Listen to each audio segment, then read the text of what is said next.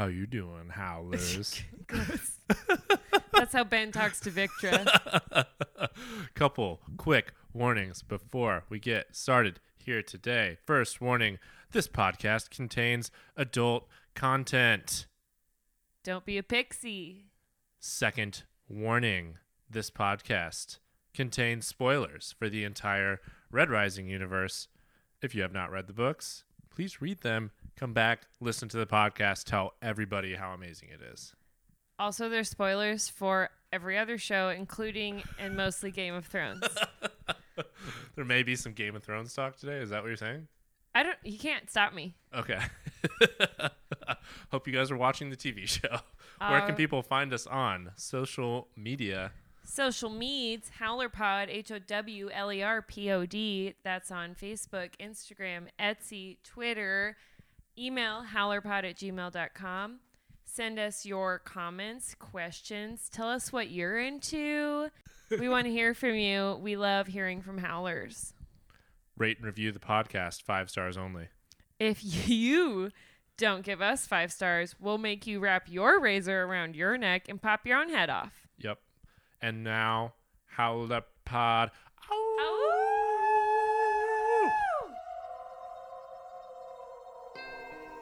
If you're watching Eo, it's time to close your eyes. The Reaper has come, and he's brought hell with him. Oh, shit.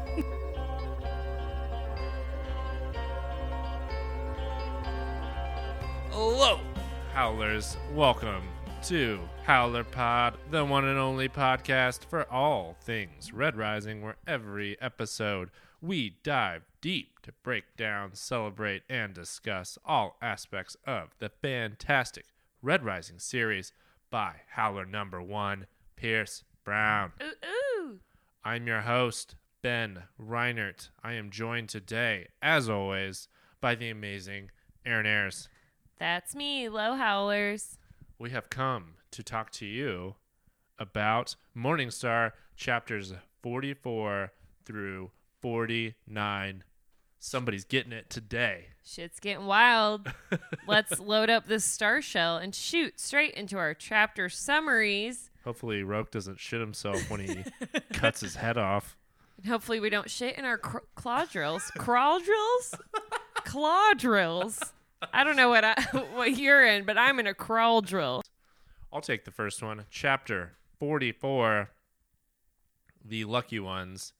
Darrow paces the bridge of the Pax as he and his crew watch and wait for Roque's fleet to cross the void between Europa and Io and the battle to begin.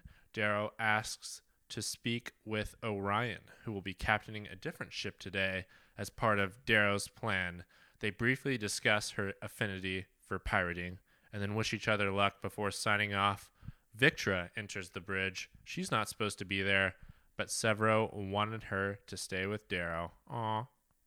Darrow calls to the Howlers, who just so happen to be hiding in some caverns on the moon of Thebes as another part of Darrow's plan for their traditional pre battle talk because he's a sentimental piece of sap. that was nice. they share their last words before battle, and Darrow tells them all to come home. Darrow then addresses the fleet and gives his final rousing speech before the battle, telling his army they will reclaim their stolen lives and build the future they were promised together. Break the chains and prepare for battle, y'all. Rise! Rise! Rise, Man, we haven't had a good son! rise in a while. Rise! Well, it's because it's because he did. He did. yeah. Chapter 45 The Battle of Ilium. Darrow's forces approach the Sword Armada. It's the largest fleet he's ever seen. It's fucking huge. Orion and three quarters of Darrow's fleet move ahead of the Pax into the heart of Roque's fleet. It's a trap. Romulus and Mustang ships move around to the back, going for the enemy's engines. And then the Pax, which holds Darrow, Victra, Holiday, and Sefi and a fuck ton of obsidians, pushes forward at ramming speed towards Roque's ship, the Colossus, which means it's big.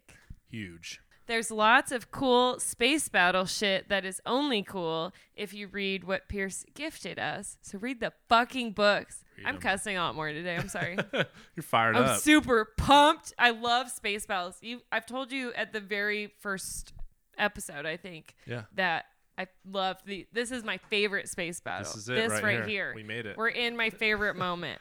22 episodes later or something like that. Let's go. 23 episodes later. All right.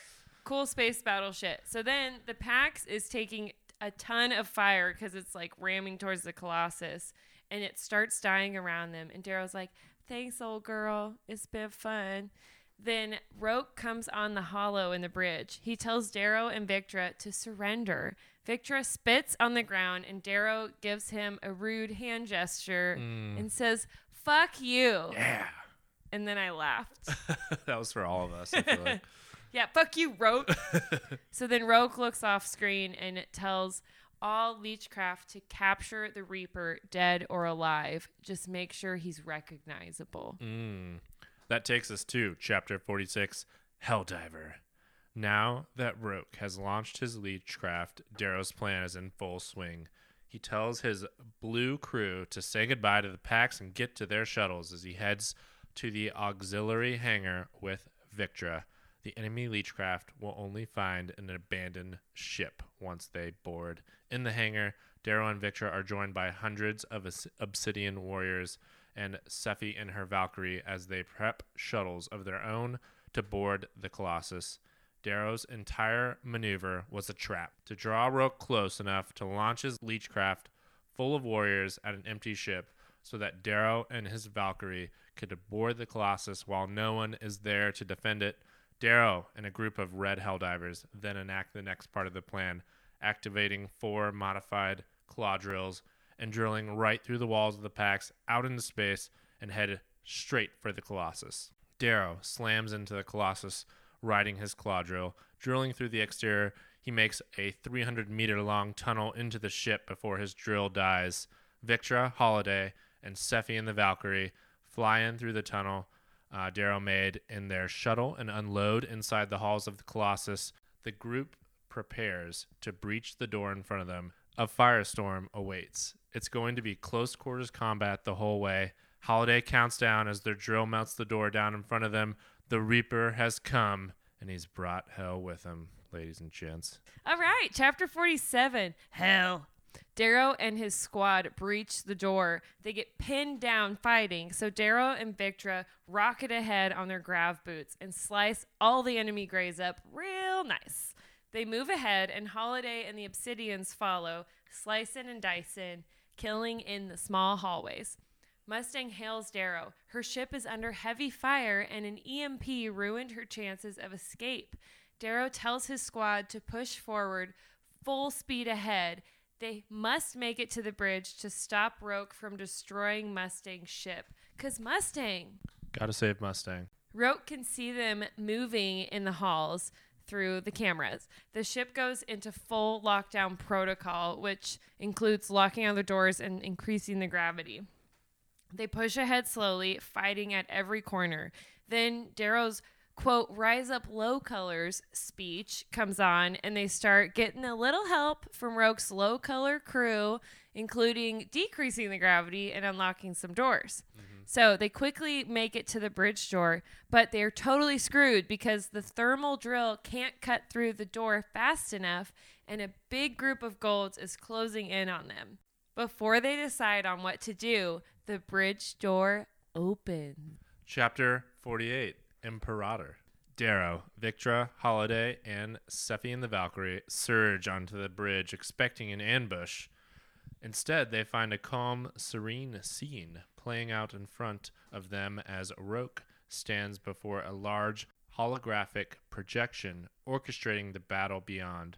Just to Darrow's right, next to the door, is a small pink woman, trembling as she, as a delightful smile begins to spread on her face.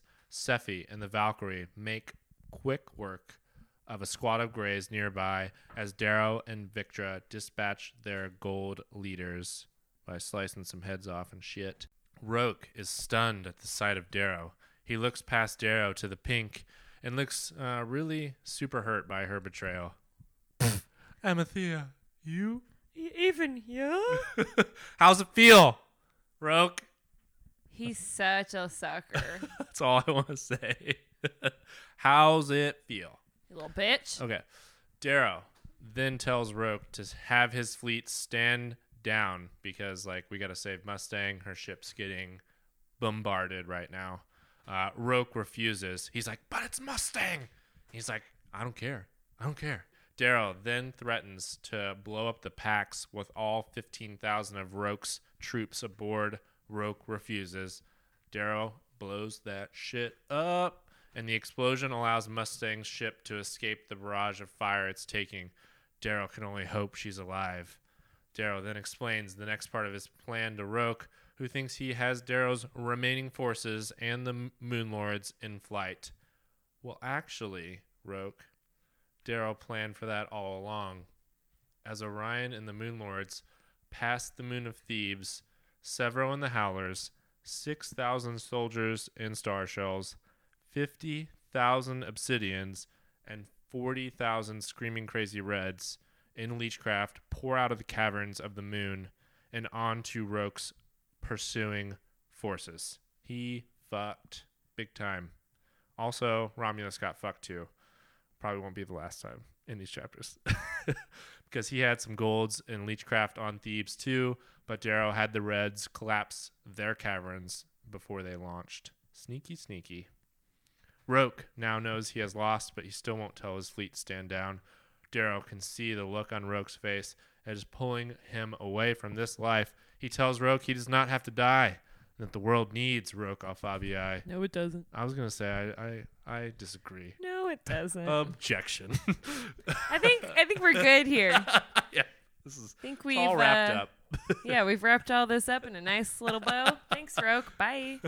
Roque doesn't have it. Once brothers, they are a world apart now. Roque has lost the invincible armada, and he knows he has no place in Darrow's new world. It is over for him. Darrow tries one last time to connect with his old friend, telling him to keep swimming. That was the only part where I was like, okay, maybe. But then I was like, no. Well, you only feel sad because for Darrow. You don't Right. feel sad for Roque. Roque then pulls his razor and wraps the whip around his neck, telling Darrow he will be no prisoner. Roque then ends his own life with the press of a button on his razor as Darrow watches. Ugh. Chapter 49 Colossus. Darrow is stunned, so Victra assumes command of the Colossus. She hails the Telemanuses while Sefi approaches Darrow and kneels by Roque's body. She comforts Darrow, recognizing that Roque was his friend. Orion reports that Antonia is abandoning the Sword Armada. She's such a bitch. She's the worst. She's the worst to everybody yeah. like the worst to ever like Aja is the worst to us, but she's also a badass and she's loyal. Right. Antonia is just flippant and only cares about herself. Well, yeah. Even when Darrow says they've taken the Colossus, like the battle's still 50 50 at that point, he yeah. says. Yeah, he's even like, "Oh shit, we're we're going to have to fight this out for hours." Right. And then no, Antonia's like, "Here you go, Darrow. I'm going to leave." yeah. So she hands Darrow the victory by her betrayal. Victra wants to pursue her sister so she can kill her, but Darrow says there's something more important that needs doing. His helmet slithers on and he answers a call from Romulus. Darrow pretends to still be in the halls, not yet on the bridge. Romulus suspects that Roque is going to destroy the docks of Ganymede. The call ends and Darrow explains the plan to Victra and Holiday. They're going to blow the docks and pretend it was Roque's last act of violence. By doing this, Roque is marooning Romulus to the rim for at least 50 years. Romulus won't be able to attack the core if the rising succeeds. The 250 year old docks span majestically beyond the viewport. Sefi and the Obsidians look on in awe of man's achievements. Darrow begins to give the order, but Victra takes over. Share the load, darling. They look on as the docks begin to blow. And there's, by the way, bun- bunches of reds and oranges and browns. And the only people escaping are probably golds. Yeah. A lot of low colors dying. Darrow asks Sefi to give the Colossus a new name. Tirgamorga, she says, which means morning star. Wow, what a set of chapters. Wait, now that that happened, this is kind of boring. yeah, right. It's yawn fest over here. really, I mean, yeah, if Pierce could ever write something exciting. I know, like, God, all this romance shit. All right, now that we know what happened in these chapters, we need to figure out the theme that ties them all together. The theme for these chapters is Bunch of shit. No, just kidding. that was my theme. Bunch of shit happened. The theme is fear. yes. So there's a couple different ways that this applies. We want to talk about Darrow's fear of losing his friends, also his fear of war, which is a little different than What it used to be. what it used to be Correct. because he's been through wars at this point. He's also been in a little box. Yep. And now he has a lot more to lose, it feels like. Exactly. And then we also have Roque's fear of change. So we've got some quotes as usual to illustrate this theme. Let's Great. start. So this is right. This is Darrow's uh, usual call all the howlers right before the battle. And Sefi's like, What's going on? Why are we doing this? Why are you talking like children? Why are you talking like children? ah, turn it down, Fen. so yeah, this is Darrow thinking to himself, I feel so much love for this band of misfits and oath breakers, so much fear. I wish I could protect them from this, find some way to spare them the coming hell. Me too. Yeah, for sure. Although we don't lose anyone that we know except for Roque. Yeah, So that's pretty good. Darrow's pretty successful in this situation. Yeah, none of the like sub howler. Well, a bunch of the Sefi's ladies die, but we don't really know yeah, them we that lose well. lose some Valkyrie. Uh, but yeah, this is just kind of illustrates Darrow some of the change that he's had. I know he had similar thoughts prior to the Iron Rain, but I think like he sees this differently now. Like he does not want to lose all these people that he cares about so much. And like Aaron said just a little bit ago, like he has a lot more to lose now Yeah. that he's uh, He's got it a- out of the box and He's got a that. child that he doesn't know about. right, got a baby. Have you read this book yet? There's a baby at the end. So the next quote, he's speaking with the whole fleet, giving some inspiration to everyone, mm-hmm. especially the low colors. In mine, in space, in city and sky, we have lived our lives in fear fear of death, fear of pain. Today, fear only that we fail. Yep.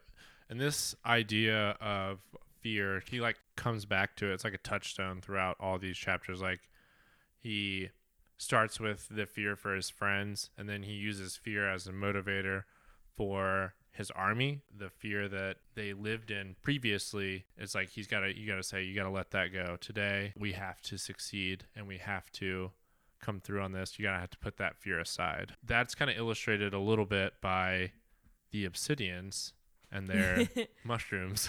Which is super badass. Ben cool. and I love the drug use of these ladies.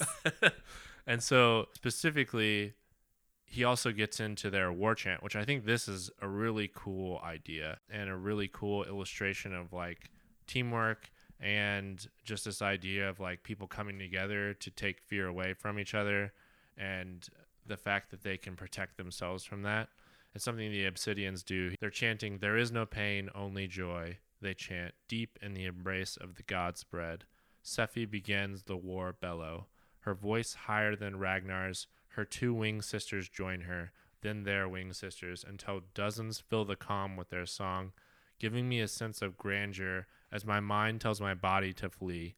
This is why the obsidians chant, not to sow terror, but to feel brave, to feel kinship instead of isolation and fear. Yeah, I got the chills. That was so great, and and you got to think back to other points in the books where we have an obsidian chanting. Like Mhm. whenever they're doing it at Darrow, he's fucking terrified of them. He's like, "All right, guys, let's Yeah. let's stop that."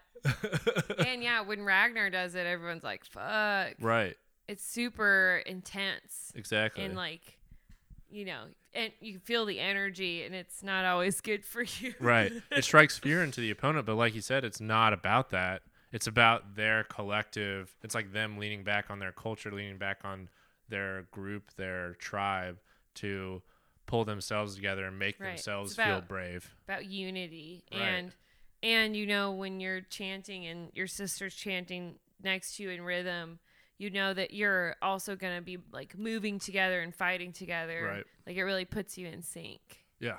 with yeah. those ladies I love those that. part. large ladies Yep. so right after the chanting part this is talking about darrow's sphere this quote and because darrow is the protagonist and up to this book the only viewpoint that we hear we have heard a lot of about darrow's sphere and it's very like honest and he's not a psychopath so he like Mhm. you know feels all these feelings and we can feel them with him and he's he's about to breach this door about to start killing people making meats of men Right. They know the meat grinders on the other side of that door. yeah and darrow of course even though he's important to the rising he's always in the front he's always in the front line he's not hanging back in the back staying safe so he says my body trembles mouth full of ashes. Wear the mask hide the man feel nothing see everything. Move and kill move and kill. I am not a man. They are not men. Fear is not real.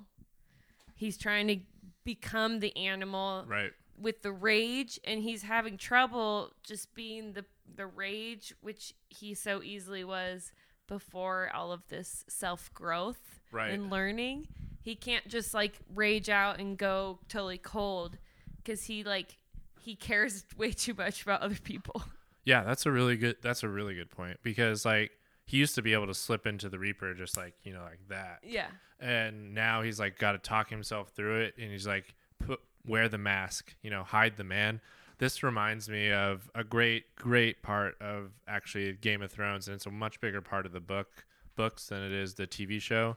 But one of the things that Jon Snow uh, hears at the wall, he talks to the maester up there. He says, "Kill the kill the boy and become the man." And that's what this reminds me of. He's like, "Wear the mask, hide the man." Darrow has to be able to take away those the fear for his friends, the fear of losing people, and he has to wear the mask. He has to hide the man that he is now, that he's grown into, and become the Reaper once more because that's what this battle requires of him at this moment. The next quote just kind of feeds into that. Like the, he's talking about this is when they're in the hallway to hallway fighting. It's super fucking intense. and it's really slow and, yeah. and not not fast He says, This is the grind of war. It's not bravery. It's fear of shaming yourself in the eyes of your friends that, that keeps you moving. And he also needs to continue to protect Victra and the, Obsidians and Holiday. He's he's in the front, like leading this charge. Right. And at this point, he has that call from Mustang already. Yes. So he's grinding even harder because he loves her, and she's like drowning and needs him to take the Colossus faster. Yeah, that fear of losing Mustang is a huge motivating factor for him to make this drive to the the bridge of the ship. he even has an internal monologue where he's saying like why did i ever leave her side she should be with me i should never leave her Yep. Yep. hey maybe you should remember that when you again leave her in the next book Right. He wasn't even going to take Victra. Like, Victra wasn't even supposed to be there. dude it's good she was because she's bouncing around like a ping pong ball killing oh, everyone Oh, she's awesome. She is a better fighter than Darrow, I feel like. oh i feel like he would definitely be dead if she wasn't ping ponging around Yeah. slicing everyone up Yep. So now this is about Roque Sphere, and we've we've breached the bridge. The pink has let us in, Mm-hmm. and this is about Roque. It says he's turned now from his battle to see all the nobility in him, all the cold-blooded imperator melting away, leaving him a stunned, startled man. Yeah, so this is like the visceral fear that Roque is feeling, seeing Darrow just be like, Oh. oh. And he pees he pees his suit. We don't we don't like hear about it, but he definitely peed his suit. I bet he did. That's Yeah. why. That's the rumors. So all of the like posturing that we saw from Roque just a, f- Melts away. a few hours prior, we see that all he he becomes the scared boy basically. Right. He before that had a bunch of wins behind him. He's like the best fighter ever in space and then oh shit, Darrow's right there and it even mentions like he doesn't even draw his sling blade because he knows there's no point. Right. Like he's lost. Yeah. Yeah, and Darrow even talks about that like when Roque launches his leechcraft at the PAX, he's like he's so haughty and he's so just like dripping with uh With victory. Yeah, he's just like trying to really put it over on Darrow basically. And uh, that's when Darrow says "fuck you," basically, because he's just like being such an asshole about it.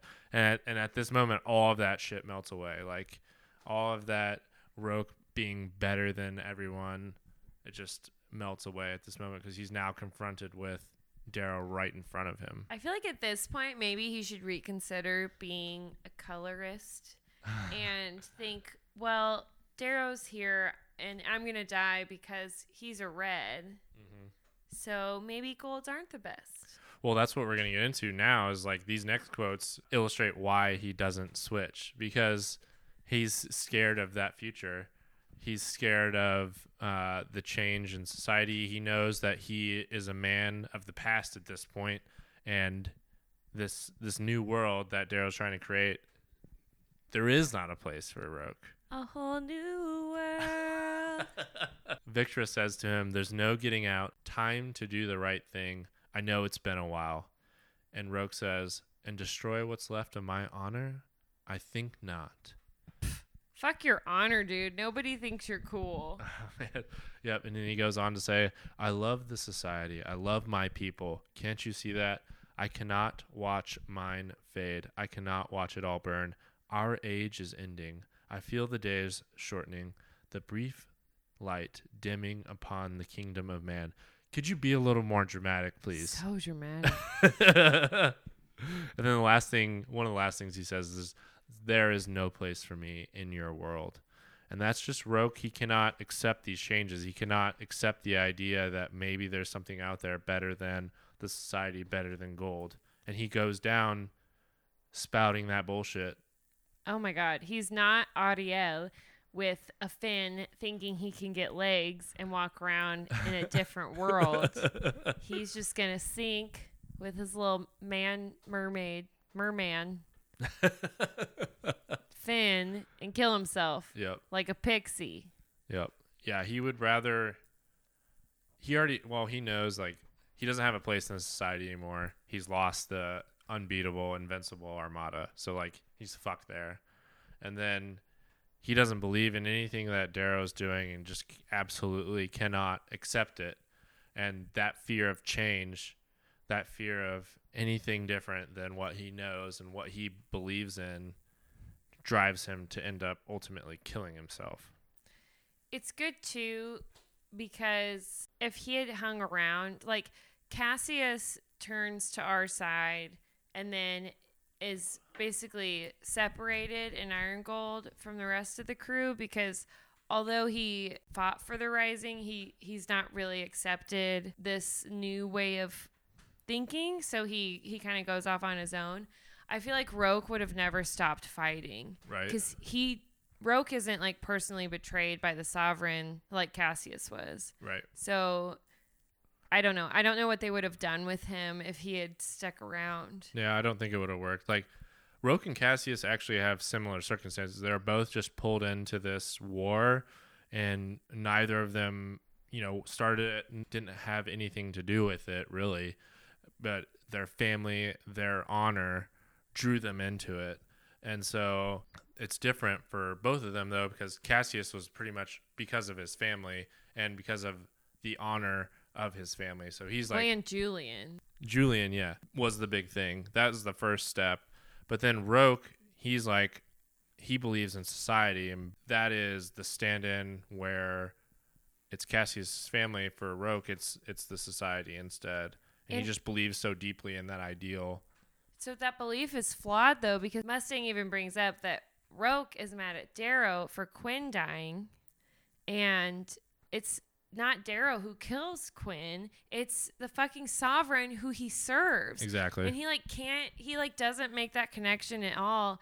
And he blames Darrow for like thinking he could walk amongst them when really his biggest qualm is about Quinn and that wasn't Darrow's fault. And Quinn was on Darrow's side. So I'm I'm curious to know what would have happened if Quinn had ended up living. I think just because like Roque is, he thinks he's so smart that he thinks that if Darrow never rises up, never does anything in the first place, never fights back, that Quinn's never even in that position where she's killed because of the sovereign. So he like takes it all the way back past that. He can't really separate those things. Right. But I mean, But I don't. without I agree Darrow, with you. yeah, the sovereign's still being a bitch and killing everyone. Oh, for sure. She doesn't give a shit about Roque either. No, no. That's. I mean, as soon as he's not useful to her, like he says, as soon as he loses this battle, he's Yeah. fucked. Like. Yeah, bye guys. It's not like she's gonna be like, "Oh, it's okay.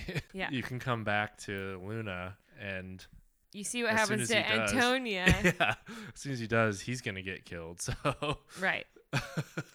All right. So that's kind of our overview of how these chapters do spell out fear Mm-hmm. amongst all the really fantastic action Mm-hmm. and slicing and dicing of grays right, in the halls. yeah. That fear really informs a lot of the actions of the characters in these chapters. Okay, so now that we know the theme, we got to talk about the Prime Five. Which is five of our favorite insights and observations from this week's chapter. So, number one, Prime Five, we're going to talk about um, how basically the whole plan for this whole episode was about how um, Darrow's strategy was all based on basically thinking of something that a gold could never wrap their head around, even though they're the smartest Right. and have done all the studies. Roque thinks he knows Darrow, Yep. and he's already like ready for Darrow's quote unquote traps, like Orion going ahead, Darrow shooting through, um, ramming speed with the Pax. Roque's like ready for all that shit. Mm-hmm. He's even probably thinking, "Oh, Darrow's got other people hidden somewhere," because that's Darrow's big thing is hiding people in dead things. But the whole strategy, He does hide people on a dead moon. I didn't even think about that. Oh yeah, Yeah. exactly. if it was shaped like a horse, Sevro would have been so stoked. Avoid the horse-shaped moon. Well, Sevro's like, "Can I hide in anything?" Like, uh, We'll figure something out for you, darling. yeah. so the whole strategy with the claw drill and all the reds and the hell divers, like flying through space and digging into the ship, like a gold couldn't think about that because Right. it's it's very self-sacrificing. Like Mm-hmm. that is a very easy way to die, and we see a a hell diver die right next to Darrow because they're not well protected Right. but this is also like one of the only ways to get through the shields and get into the ship. So, And he sacrifices his capital ship to do it. right. I yeah, he sacrifices the Pax. Right. And and yeah, it's exactly what you said. It's just like Roque is fighting him. He thinks he's so smart and he thinks he knows Darrow, but he only knows Darrow as a gold. Right. He doesn't know actual red Darrow, like the real Darrow. And he, so he's like, You think I'm fucking crazy? What? I'll fucking show you crazy. Right. is that from a movie? It's uh that's from Batman. He's like, You wanna get nuts? Let's get nuts. that's what it is. Sorry, I just remembered. Such a nerd. also, great memory. so yeah, Prime Five. That's just the whole strategy, and um, obviously this is all Darrow's idea, but I think Pierce does a good job of like setting up what you think should happen, Mm-hmm. and you're kind of thinking as Roque's thinking. And then you're surprised, like, oh wow, this is a great plan. Like tearing your whole ship to pieces Mm-hmm. to like dig through another ship. Yep. It's crazy. Yeah, I was trying to remember and think back to just like what I thought the first time I read this. And I do remember being like, what is Darrow doing? Like this sprinting out with his ship and just like mm-hmm. this is not this is not good and like Roque's just like backing up and letting him get closer and closer as he just pounds him with all of their guns, and it's just like, what are we doing here, Darrow? But then it's like, if you read it a second time, you can clearly see like Pierce is setting you up to see that there are there's other stuff going on. Right. And not only do we like burst through the ship, we go layer by layer. Yep. We break through the pipes. We like feel all the architecture and the engineering of the whole ship as we're like melting through it. Yeah. You know, and and then when we're melting through the Colossus, Darrow's like, I hope I don't hit a munitions bay. yeah. you know like it's all it's all a suicide mission which Right. is why a gold would never do that so Yep. that's why they don't think darrow would do it Yep. Yep. Exactly. so cool All right, that takes us to item number two on the Prime Five list, and that is Sefi and her psychedelic mushrooms. we should get some and then like stab ourselves in the thigh and be like this is hilarious just kidding don't do that this is just wild. I can't believe that they would take psychedelic mushrooms prior to a battle. And I do love, I love Sefi offering them to Victra, and she goes, "You'll see dragons." i'd be like maybe when we're not about to almost die yeah. can i take him on the beach with you later yeah, I'm having a hard enough time just like keeping it together right in our hallway fights. I don't need to also be hallucinating. Thanks, well, and Sefi. you know when you're anxious, you want to like feel like you're in control. Like doing this is just like so badass because they're like, well, we're not gonna, we're not even gonna see what's actually there. We're gonna see dragons. yeah, they're just kind of in a a trance state. it's you know, crazy. they don't feel fear. They don't feel pain. Yeah, they're like laughing as their guts are spilling out. Right. It's great. That's just wild. It's pretty fucking hardcore. Hardcore. we knew Sefi was hardcore with her axe, but this is like even more hardcore. I feel like is Ragnar doing? He's not even doing mushrooms. I, Ragnar was like bringing presents to kids. I don't know if he was tripping on mushrooms. Yeah. so Sefi maybe maybe Sefi goes to EDM shows. Yeah, she goes harder than Ragnar. All right. So yeah, if anyone has a hookup for obsidian mushrooms, God's bread. hit me up. so another one of the Prime Five is Darrow being like super cold, basically no conscience, just fucking Romulus over multiple times through these chapters. Right. Yeah, this is in two places really. Like he uh, has the Reds collapse the caverns on Thebes on top of all of Romulus's Which star shells or whatever. which whatever means- leechcraft. Romulus does not get any of the ships. Right. So the whole thing with Sevro and his crew coming out of the dead moon, hiding in dead things, Yep. blowing of the mines really fucks Romulus over, even without the docks thing, because Darrow's like, this whole plan would have given Romulus half the ships. Right. But he's like, nah, bro, I need all those ships. So I'm sabotaging you. And this plan was put into place, obviously, well before if they had the capability of blowing the other pods where the other golds were. Right. He kind of takes advantage of Romulus's honor that they've joined up. He takes advantage of that and kind of uses it against Romulus. I mean, Darrow really against Romulus, Darrow's the bad guy. Oh, for sure. You and know. and that plays out in Iron Gold down the line here, especially with the docks and that recording that comes up. Ooh, Uh, yeah. t- tough one. Hey. That's why you can't ever do anything and then be a politician. right. And so yeah, and this is also I think this is like this decision and what Darrow does here. This is a little like this leads us into this kind of dark Darrow we see down the line here in Iron Gold. That's more like Darrow Darko? yeah, he's like war obsessed and he's just the Reaper again. And I think like maybe some of the fallout from this decision, like over that period of time, is really just weighing on him. Like think about the thousands of innocent lives that he sacrificed. Well, it's interesting because in the instant or sorry, in the academy after he fails, he's like losing sleep over the lives that were lost Yep. in his ship. Oh and yeah. now he's killing way more low colors. yeah. And I feel like he's not losing as much. And these are low colors that are like fighting for him that have oh, like oh yeah, there's sons of Ares down there. He Yeah. already gave up all their pods to Romulus. That's a really good point. That that comparison is really interesting. yeah, like he he no longer feels each and every death like he did from the academy. He's kind of more generalizing. Oh, there must be a lot of low colors down there, but he doesn't actually know them like he did his crew. He was racked with guilt over that. And and now he like he's pretty cold about this situation. Yeah, he's he, he like in a minute like no, not Antonio. We're gonna blow some shit up and kill everybody. It's one of those it's a, it's a greater good that he's doing, you know? He's like Or he thinks. Well, I mean At that's this the, point. that's the idea, yeah. Right. It's a great that that is a greater good. Man, I don't know. I still don't know if this was the right decision. I don't like it. I don't really either. It's real murdery.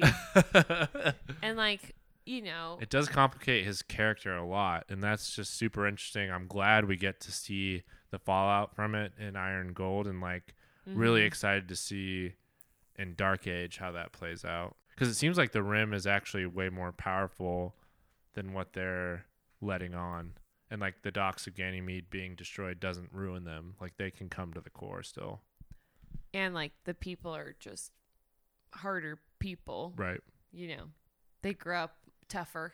yeah It's great that we do get to see 10 years later like how this this how these ripple effects come into play, which Right. is really cool. Yep.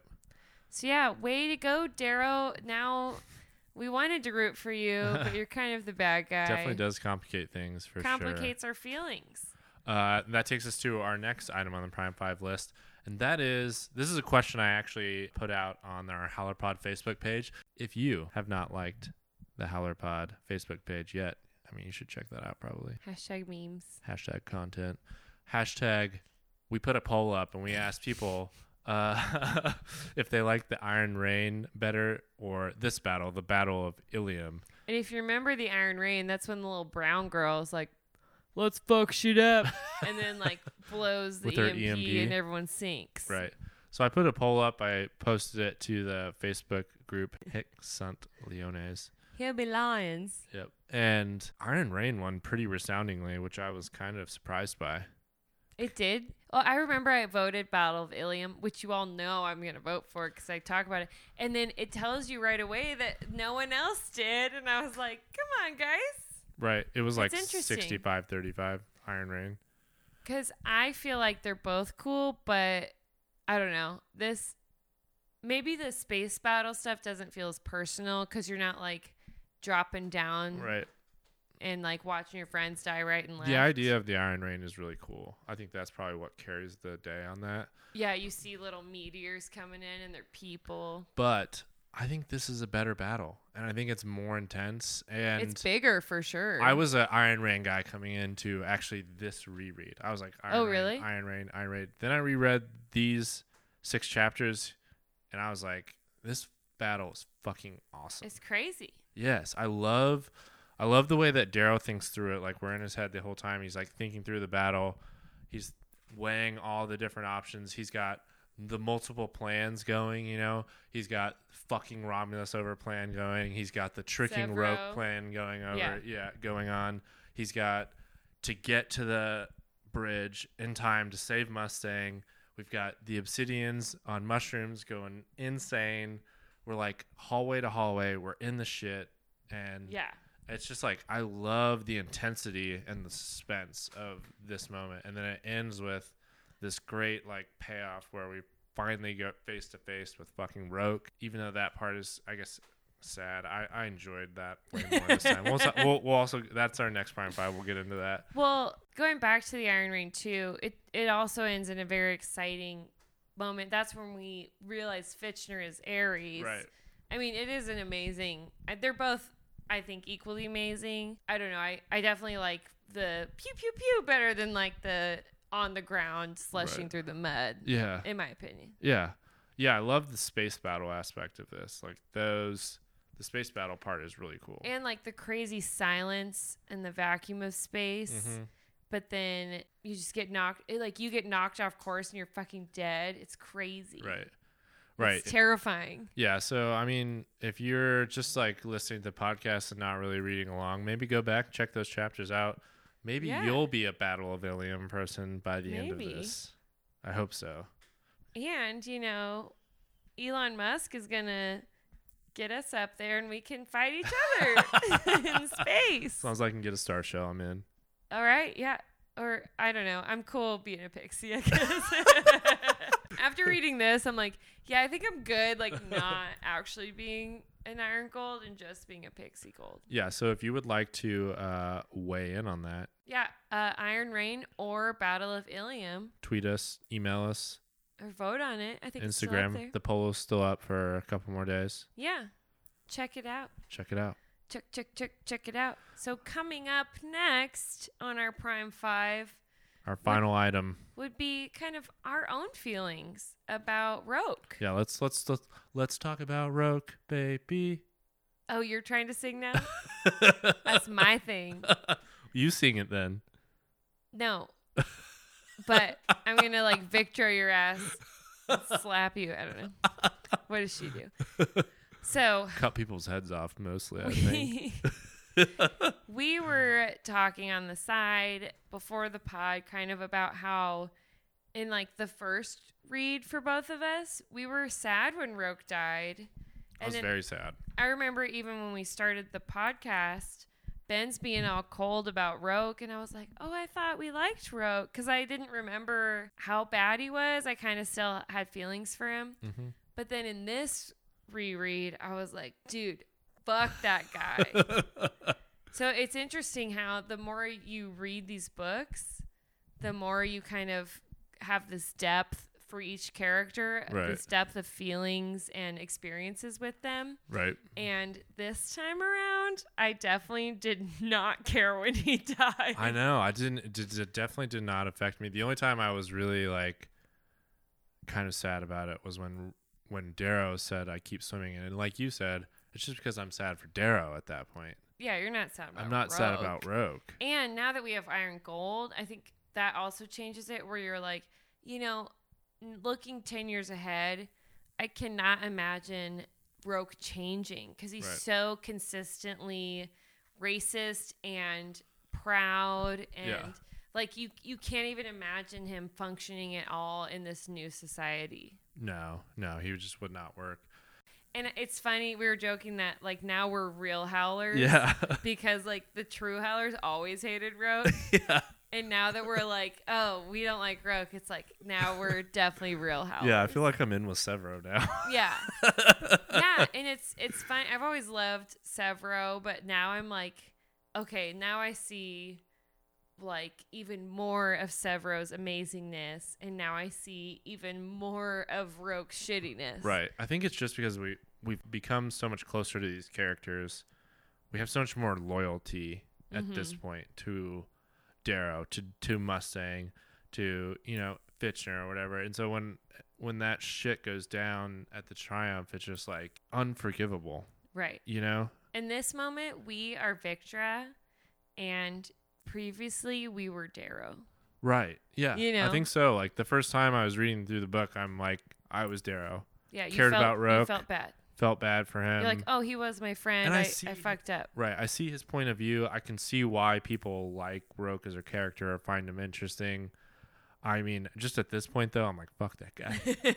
you know? We're like Victra. We're like, all right, moving on. yeah, exactly. When he says to Victra, like, I hope you remember me fondly, and she says, I won't. I'm like, yeah, girl. You're like, yep, we won't remember you at all. Yeah. So, does anyone feel the same? Like, have have you guys done rereads where your opinions about certain Yeah. characters have like drastically changed like this? I really want to hear back from people on this. Like, has your opinion on Roque changed over time? Or are you like are you a Roque lover still? Like is Roque one of your favorite characters? I want to hear about that too. Like tell me yeah, why. that'd be interesting. Because I mean I understand his journey. I understand where he's coming from. Like the dude cares about society and he cares about holding up these tenets like and this and just he's, like uh, an intellectual and and uh, not only a poet, but he's musically inclined. He listens to these symphonies. He's very like grand. yeah, he's deep in his convictions and just like and I respect someone, you know, like that's deeply convicted in what they believe in. But But nah.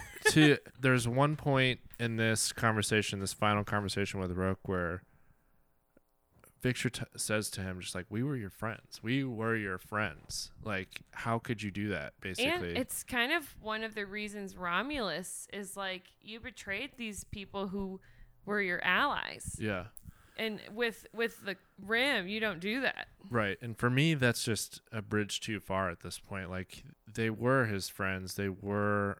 Darrow did see him that way. Obviously, Darrow lied and just like, but to have no understanding at all and just have no no empathy for Darrow and his situation and still being at the end still being like I would kill you right now if I could. Yeah. I just It's crazy. I don't think I can I can have any No. sympathy left at that point. no you know? good feelings. Yeah. Especially like for me, I don't have the best memory. So like these rereads, I'm like, oh yeah, I'm kind of connecting more dots. And um like the whole thing with Victra being like, I don't care what you are, it's what you do. yeah. And I think that is like the basis of morality and friendship. Like, right. you know, I don't care what your profession is or like what color you are. Like, Yeah. I care that you're a nice person and that you don't screw me over, basically. Right. and I think Victra taking the correct stance on that and then Roque taking the incorrect stance, it's like very easy to realize right and wrong between those two. Yep.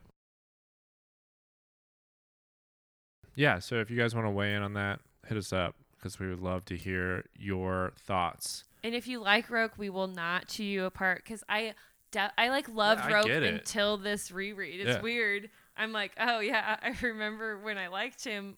Even in Red Rising, I remember I still liked him. Right. I mean, I totally get it. Uh, but yeah, I just want to I just want to hear what people are where people are at with that. Cool, cool. Let's let's move on. All right, yeah. Now that we have finished the Prime Five, we got to name our Primus of the week. This is a good one. Boop, boop, doo, doo. Primus of the week is our one character who conquered the proctors of plot and rose above the rest. This week, our Primus is Victra uh, au Julii.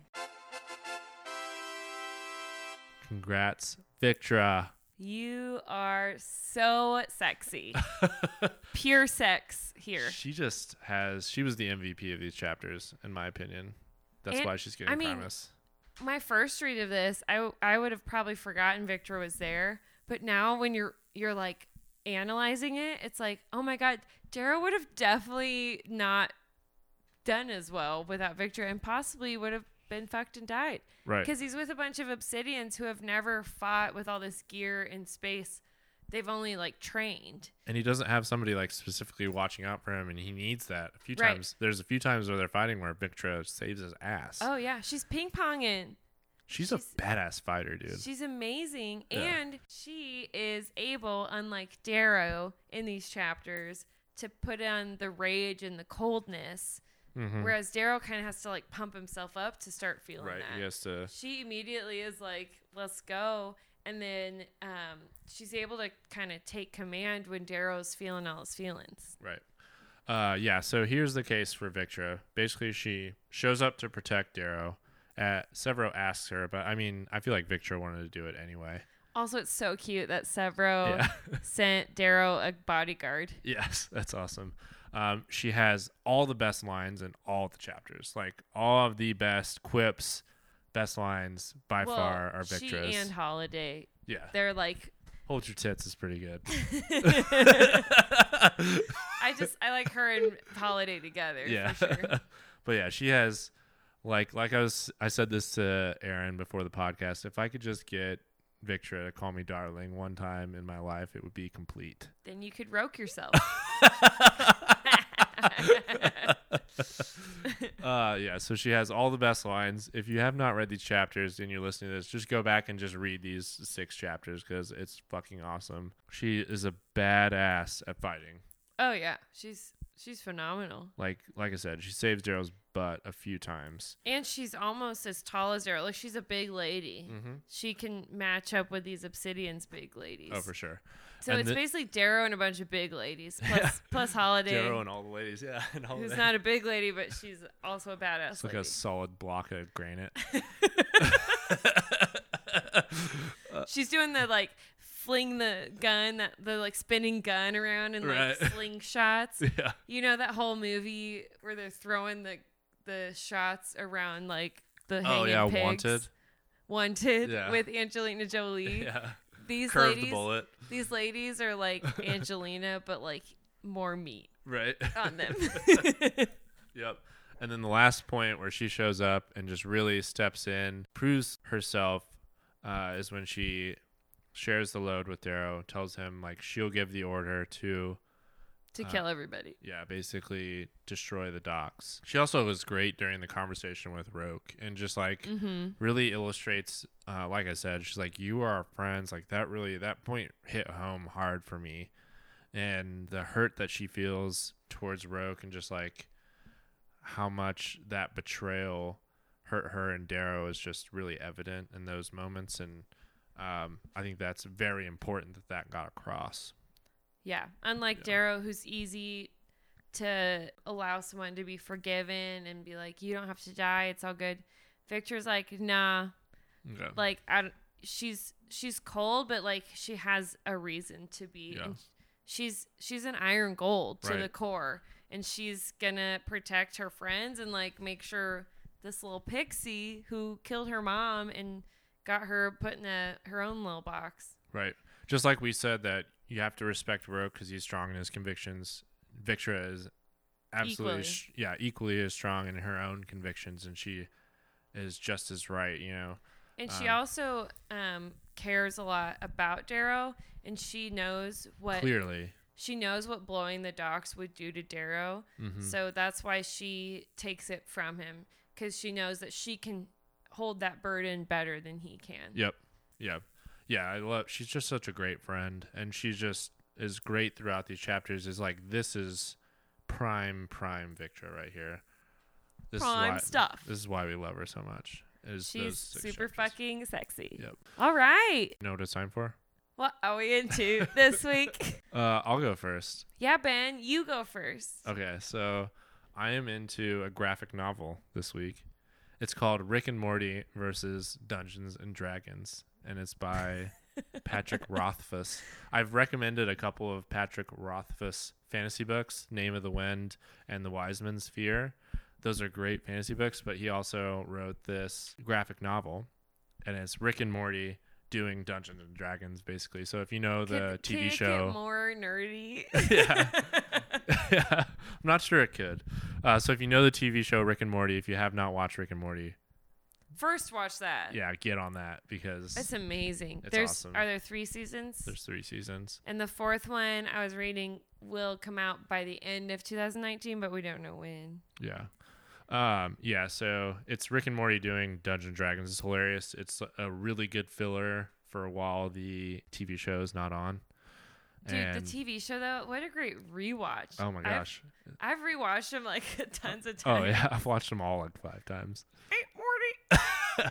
Aw, jeez, Rick. Dude, if you haven't seen Rick and Morty, it's basically um like a cartoon version of Back to the Future, but it's like way gory It's and like Back to the Future crossed with like South Park. if you grew up watching like Cartoon Network and all those kind of nasty, bloody shows, it's kind of Mm-hmm. Yeah. like gory like that. Yeah. You know, Yeah. where you see like brains and teeth falling out, like Yeah. Powerpuff Girls. Yeah. That shit was bloody. Dexter's Laboratory, kind of Ren and Stimpy type. oh situation. yeah, it's like yeah, real not for kids. so yeah, first, so first Rick, watch Rick and Morty. Yeah. Then Rick and Morty versus Dungeons and Dragons graphic novel. yeah. While you're waiting for season four to come out, check that out. Patrick Rothfuss is a fucking amazing writer. It's a is a great little comic book. It's a quick read, so check it out. Is that like? Do you like order it and it's like a physical thing, or is it? Yeah, it's like a physical It's book. not like an online thing. you can probably get it online Okay. on a Kindle or something like that. I've n- I honestly have never read a graphic novel. I bought the graphic novel, and it's just like I don't know, a little half inch wide. You give it to me, and I'll, then I don't have to. Buy Yeah, it. I'll, I'll let you check it out. All right. So what I'm into is a TV show. Surprise, surprise.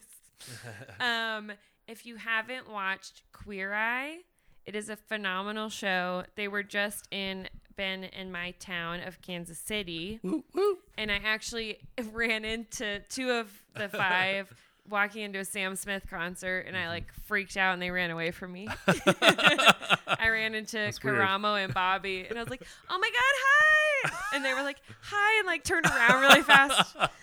Get us away from They could see the crazy- crazy in my eye. I was a little drunk too. Um, so it's on Netflix, and um, there. So there was, if you remember, an original show called Queer Eye for the Straight Guy, but Mhm. this is the reboot, and there's five seasons out, and it's um, Queer Eye basically for everyone. Mhm. They they do straight guys as well as gay guys and women, and Mhm. and they also have done like doubles like there's sisters in this last season Yep. and it's if you enjoy like the shows where someone starts off at a low point and then there's like the transformation and you feel inspired that's kind of what the whole show's Self about Self improvement, right? that type of stuff. right i literally cry like every episode. Oh my gosh! Every single episode, and it's I cry. funny because like Ben cries, my husband John cries, and he doesn't. He won't cry at anything, and he's sitting over here watching Queer Eye, just sobbing. It's I love just, it. it's too powerful. but it's just like, oh my god, these people are like coming out of their shells. They're transforming. It's an uplifting cry. It's not like a, a bad cry. No, it, they're all good, Yeah. and it's not just about fashion or like beauty. It's also about like self confidence and self improvement. And the five guys on the show are just amazing. Fabulous. And I'm in love with Antoni. I want him to marry me. He's so sexy. So if He's you're a really bad cook, though. I'm gonna go ahead and say it. no Secrets out. He's so sexy. all the stuff he makes is so simple.